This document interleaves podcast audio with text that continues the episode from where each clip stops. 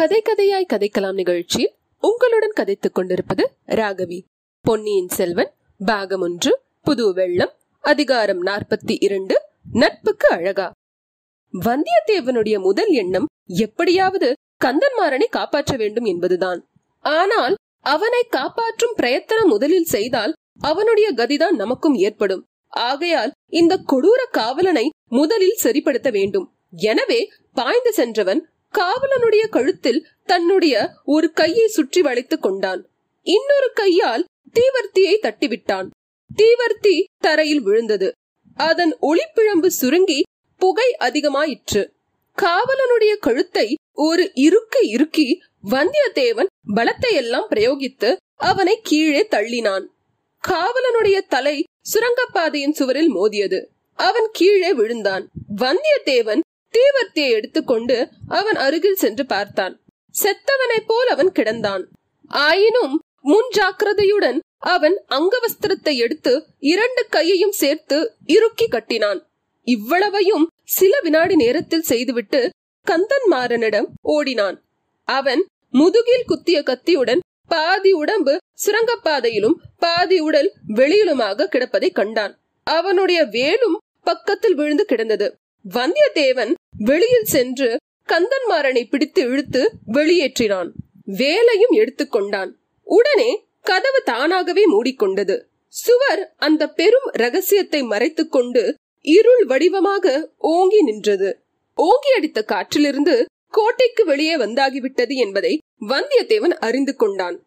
அடர்ந்த மரங்களும் கோட்டை சுவர் கொத்தலங்களும் சந்திரனை மறைத்துக் கொண்டிருந்தபடியால் நிலா வெளிச்சம் மிக மிக மங்கலாக தெரிந்தது.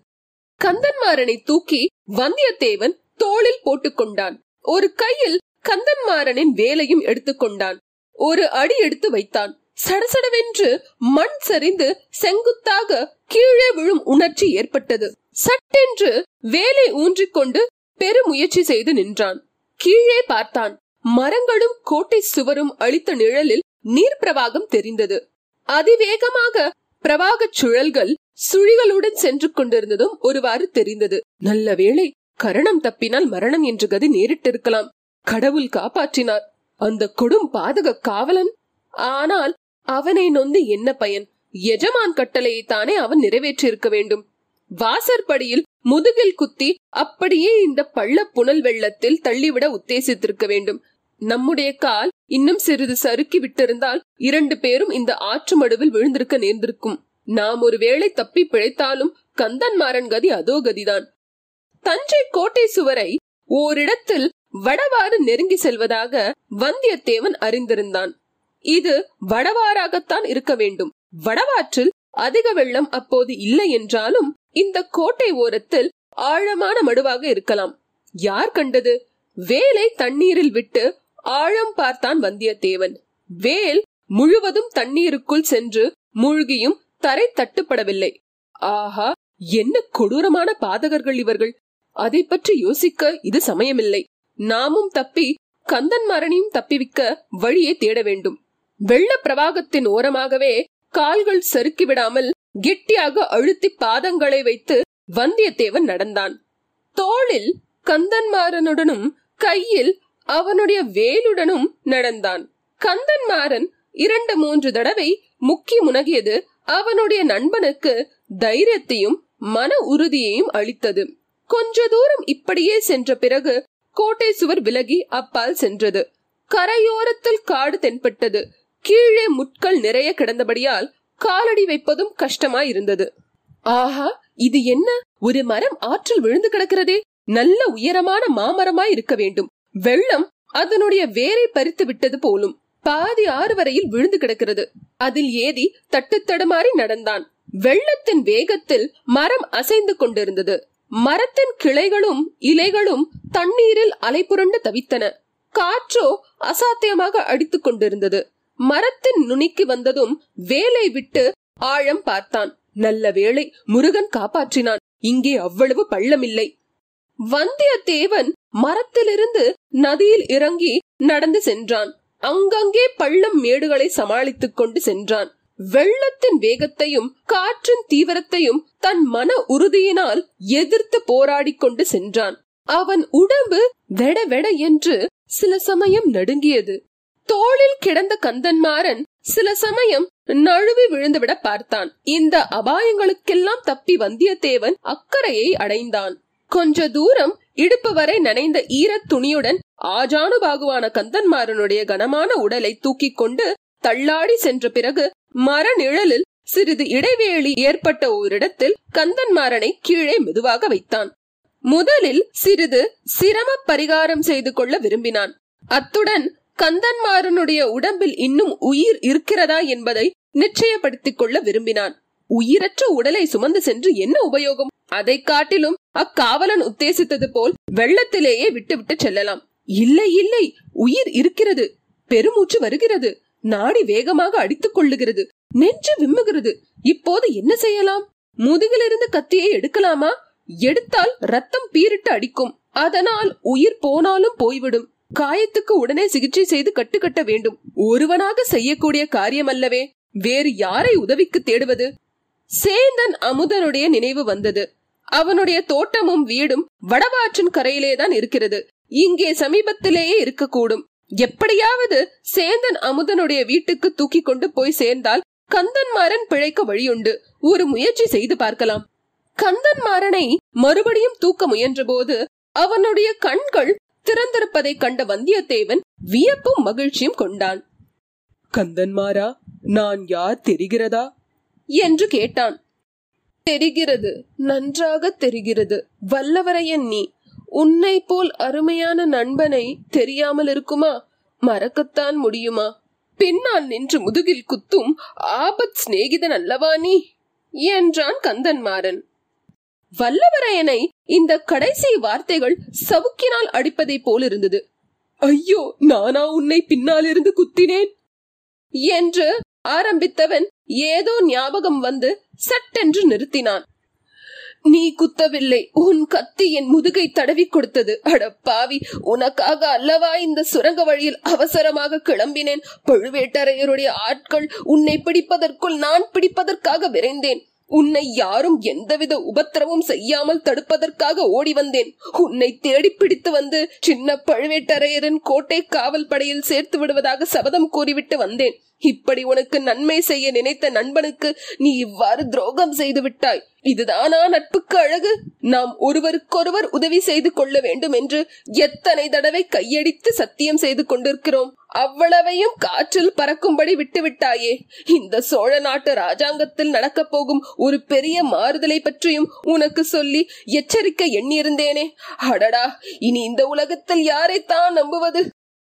என்று சொல்லி கந்தன் மாறன் மறுபடியும் கண்களை மூடினான். இவ்வளவு அதிகமாகவும் ஆத்திரமாகவும் பேசியது அவனை மீண்டும் மூச்சை அடையும்படி செய்திருக்க வேண்டும். நம்புவதற்கு மனிதர்களா இல்லை பழுவேட்டரையர்களா நம்புவது? என்று வந்தியத்தேவன் முணுமுணுத்தான். ஆயினும் அவனுடைய கண்களில் கண்ணீர் துளித்தது. தான் சொல்ல எண்ணியதை சொல்லாமல் விட்டதே நல்லது என்று எண்ணிக்கொண்டான். கந்தன்மாறனுடைய உடலை மறுபடியும் தோளில் தூக்கி போட்டுக்கொண்டு நடக்கலுற்றான். இரவில் மலரும் பூக்களின் நறுமணம் குபேர் என்று வந்தது. சேந்தன் அமுதனுடைய வீடு சமீபத்தில் தான் இருக்க வேண்டும் என்று அவன் எண்ணியது வீண் போகவில்லை. ஆனால் அந்த தோட்டம் முதல் நாள் பார்த்ததற்கும் இன்று பார்ப்பதற்கும் எவ்வளவு வித்தியாசம். அனுமார் அழித்த அசோகவனத்தையும் வானரங்கள் அழித்த மதுவனத்தையும் அத்தோட்டம் அப்போது ஒத்திருந்தது. ஆஹா தன்னை தேடிக்கொண்டு பழுவேட்டரையரின் ஆட்கள் இங்கே வந்திருந்தார்கள் போலிருக்கிறது. வந்தவர்கள் இத்தகைய அக்கிரமங்களை செய்துவிட்டு போயிருக்கிறார்கள். அடடா சேந்தன் அமுதனும் அவனுடைய அருமை அன்னையும் எவ்வளவு அரும்பாடுபட்ட இந்த நந்தவனத்தை வளர்த்திருக்க வேண்டும். அவ்வளவும் பாழாய் போய்விட்டதே. நந்தவனம் அழிந்த அனுதாபம் சட்டென்று விலகியது. தன்னுடைய அபாயகரமான நிலைமை நினைவு வந்தது. ஒற்றர்களும் கோட்டை காவல் வீரர்களும் இங்கே சமீபத்தில் எங்கேயாவது காத்திருந்தால் என்ன செய்வது? அவர்களை ஒரு கை பார்த்து சமாளிக்க வேண்டியதுதான். நல்ல வேளையாக அதோ நமது குதிரை கட்டிய மரத்திலேயே இன்னும் இருக்கிறது. ஒருவேளை தன்னை பிடிப்பதற்காகவே அதை விட்டு வைத்திருக்கிறார்களோ? எப்படி இருந்தாலும் என்ன செய்ய முடியும்? இவனை இக்குடிசையில் உள்ள நல்ல மனிதர்களிடம் ஒப்புவித்து விட்டு குதிரையில் ஏறி தட்டிவிட வேண்டியதுதான். இங்கே புறப்படும் குதிரை பழையாறை போய் தான் நிற்க வேண்டும். மெல்ல மெல்ல அடிமேல் அடி வைத்து நடந்து குடிசை வாசலை அடைந்தான். வாசல் திண்ணையில் படுத்திருந்த சேந்தன் அமுதனை தட்டி எழுப்பினான். தூக்கி வாரி போட்டுக்கொண்டு எழுந்த அமுதனின் வாயை பொத்தினான். பிறகு மெல்லிய குரலில் சொன்னான் தம்பி நீதான் எனக்கு உதவி செய்ய வேண்டும். பெரிய சங்கடத்தில் அகப்பட்டுக் கொண்டிருக்கிறேன். இவன் என் அருமை சிநேகிதன் கடம்பூர் சம்புவரையர் மகன் கந்தன்மாறன். நான் வரும் வழியில் யாரோ இவனை முதுகிலே குத்தி போட்டிருந்தார்கள். எடுத்து வந்தேன். என்றான். படுபாவிகள் முதுகிலே குத்தி இருக்கிறார்களே எப்பேற்பட்ட சுத்த வீரர்கள்? என்றான் அமுதன். பிறகு இவனை என்னால் முடிந்தவரை பார்த்துக் கொள்கிறேன். இன்று மாலையிலிருந்து கும்பல் கும்பலாக பல வீரர்கள் வந்து உன்னை தேடிவிட்டு போனார்கள். அவர்களால் நந்தவனமே அழிந்து போய்விட்டது. போனாலும் போகட்டும். நீ தப்பி பிழைத்தால் சரி. நல்ல வேளையாக உன் குதிரையை அவர்கள் விட்டு போய்விட்டார்கள். குதிரையில் ஏறி உடனே புறப்படு. அப்படித்தான் என் உத்தேசமும். ஆனால் இவன் உயிரை காப்பாற்ற ஏதேனும் செய்ய வேண்டும். அதை பற்றி உனக்கு கவலை வேண்டாம். என் தாயார் இம்மாதிரி விஷயங்களில் கை தேர்ந்தவர்கள். காயங்களுக்கு சிகிச்சை செய்ய அவளுக்கு நன்றாய் தெரியும். என்று சொல்லி சேந்தனமுதன் குடிசையின் கதவை லேசாக இரண்டு தட்டு தட்டினான். உடனே கதவு திறந்தது. சேந்தன் அமுதனுடைய அன்னை வாசற்படியில் நின்றாள். கந்தன்மாறனை இருவருமாக தூக்கி கொண்டு போய் உள்ளே கூடத்தில் போட்டார்கள். கை விளக்கின் வெளிச்சத்தில் சேந்தன் அமுதன் தன் அன்னையுடன் சமிங்கையினால் பேசினான். அதை அவள் நன்கு அறிந்து கொண்டதாக தோன்றியது. கந்தன்மாறனை உற்று பார்த்தாள். முதுகில் செருகியிருந்த கத்தியை பார்த்து பிறகு உள்ளே போய் சில பச்சிலை தழைகளையும் பழந்துணியையும் எடுத்துக்கொண்டு வந்தாள். இருவரையும் நிமிர்ந்து பார்த்தாள். கந்தன்மாறனை சேந்தன் அமுதன் இறுகி பிடித்துக் கொண்டான். முதுகில் இத்தனை நேரமாக நீட்டிக் கொண்டிருந்த கத்தியை வல்லவரையன் பலம் கொண்டு இழுத்து வெளியேற்றினான். ரத்தம் குபீர் என்று வெளியிட்டு பாய்ந்தது. உணர்ச்சியற்ற நிலையில் கந்தன்மாறன் ஹோ வென்று கத்தினான். வந்தியத்தேவன் அவனது வாயை பொத்தினான். காயத்தை சேந்தன் அமுதன் அமுக்கி பிடித்துக் கொண்டான். அமுதனுடைய அன்னை பச்சிலை தழைகளை காயத்தில் வைத்து கட்டினாள். கந்தன்மாறன் மறுபடியும் முக்கி முனகினான். தூரத்தில் திடுதிடுவென்று மனிதர்கள் ஓடிவரும் சத்தம் கேட்டது. போ போ சீக்கிரம்! என்றான் அமுதன். இரத்த கரைப்படிந்த கத்தியையும் வேலையும் கையில் எடுத்துக்கொண்டான் வந்தியத்தேவன். புறப்பட்டவன் தயங்கி நின்றான். தம்பி நீ என்னை நம்புகிறாயா? என்று கேட்டான். நான் கடவுளை நம்புகிறேன். உன்னிடம் பிரியம் வைத்திருக்கிறேன். எதற்காக கேட்டாய்? எனக்கு ஒரு உதவி செய்ய வேணும். இந்த பக்கத்தில் எனக்கு அவ்வளவாக வழி தெரியாது. அவசரமாக பழையாறைக்கு போக வேண்டும். குந்தவை பிராட்டிக்கு முக்கியமான செய்தி ஒன்று கொண்டு போக வேண்டும். கொஞ்ச தூரம் வழிகாட்டுவதற்கு வருகிறாயா? உடனே சேந்தனமுதன் தன் அன்னையிடம் இன்னும் ஏதோ ஜாடையாக சொன்னான். இதனால் அவள் அதிக வியப்பு அடைந்ததாக தோன்றவில்லை. போய் வரும்படி சமிகையினால் தெரிவித்தாள். காயம்பட்டவனை தான் கவனித்துக் கொள்வதாகவும் ஜாடை காட்டினாள். சேந்தனும் தேவனும் புறப்பட்டு சென்றார்கள். முதலில் தேவனும் பின்னால் சேந்தனும் குதிரையில் ஏறிக்கொண்டார்கள்.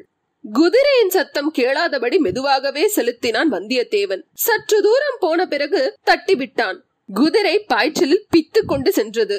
குதிரை புறப்பட்ட அதே நேரத்தில் ஐநூறு வீரர்கள் குடிசைக்கு வந்து சேர்ந்தார்கள். கதவை தடதடவென்று தட்டினார்கள்.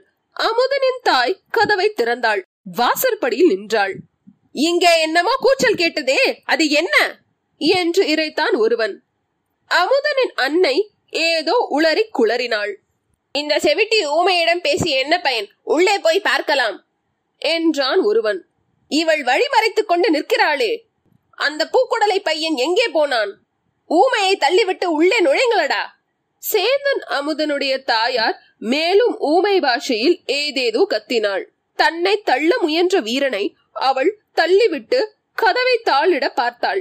நாலைந்து பேராக கதவை பிடித்து தள்ளி சாத்த முடியாதபடி செய்தார்கள். அமுதனுடைய தாய் இன்னும் உரத்த கூச்சல் புலம்பலுடன் திடீரென்று கதவை விட்டாள். இரண்டு மூன்று பேர் கீழே உருட்டி அடித்துக் கொண்டு விழுந்தார்கள். மற்றவர்கள் அவர்களை மிதித்துக் கொண்டு உள்ளே புகுந்தார்கள். ஆள் இங்கே இருக்கிறான்! என்று ஒருவன் கத்தினான். அகப்பட்டு கொண்டானா? என்றான் இன்னொருவன். ஓடப்போகிறான் பிடித்து கட்டி போடுங்கள் என்றான் இன்னொருவன். ஊமை மேலும் புலம்பினாள். ஒரே ரத்த விழாராக இருக்கிறதே என்று ஒருவன் கூவினான். ஊமை கை விளக்கை தூக்கி பிடித்து கீழே கிடந்தவனை சுட்டிக்காட்டி "ப" என்றாள். அடே இவன் வேறு ஆள் போல தோன்றுகிறதே. ப. நேற்று இங்கு வந்திருந்தவன் தானா இவன்? உன் மகன் எங்கே? ஊமை பிணமே சற்று சும்மா இரு. அடே இவனை நன்றாய் பாருங்கள். அடையாளம் யாருக்காவது தெரியுமா? அவன் இல்லை. அவன்தான். இல்லவே இல்லை. எப்படி இருந்தாலும் இவன் வேற்று ஆள் தூக்கங்கள் இவனை கொண்டு போகலாம். சனியனே சும்மா இரு. நாலு பேர் சேர்ந்து கந்தன்மாறனை தூக்கினார்கள். என்று அமுதனுடைய அன்னை இடைவிடாமல் அலறினாள். அடே குதிரை சத்தம் கேட்கிறதுடா. பாதி பேர் இவனை தூக்குங்கள். பாதி பேர் ஓடி போய் பாருங்கள். எல்லாம் ஓடுங்கள். இவன் எங்கு போய்விட மாட்டான். தூக்கிய கந்தன்மாறனை கீழே போட்டுவிட்டு எல்லாரும் ஓடினார்கள்.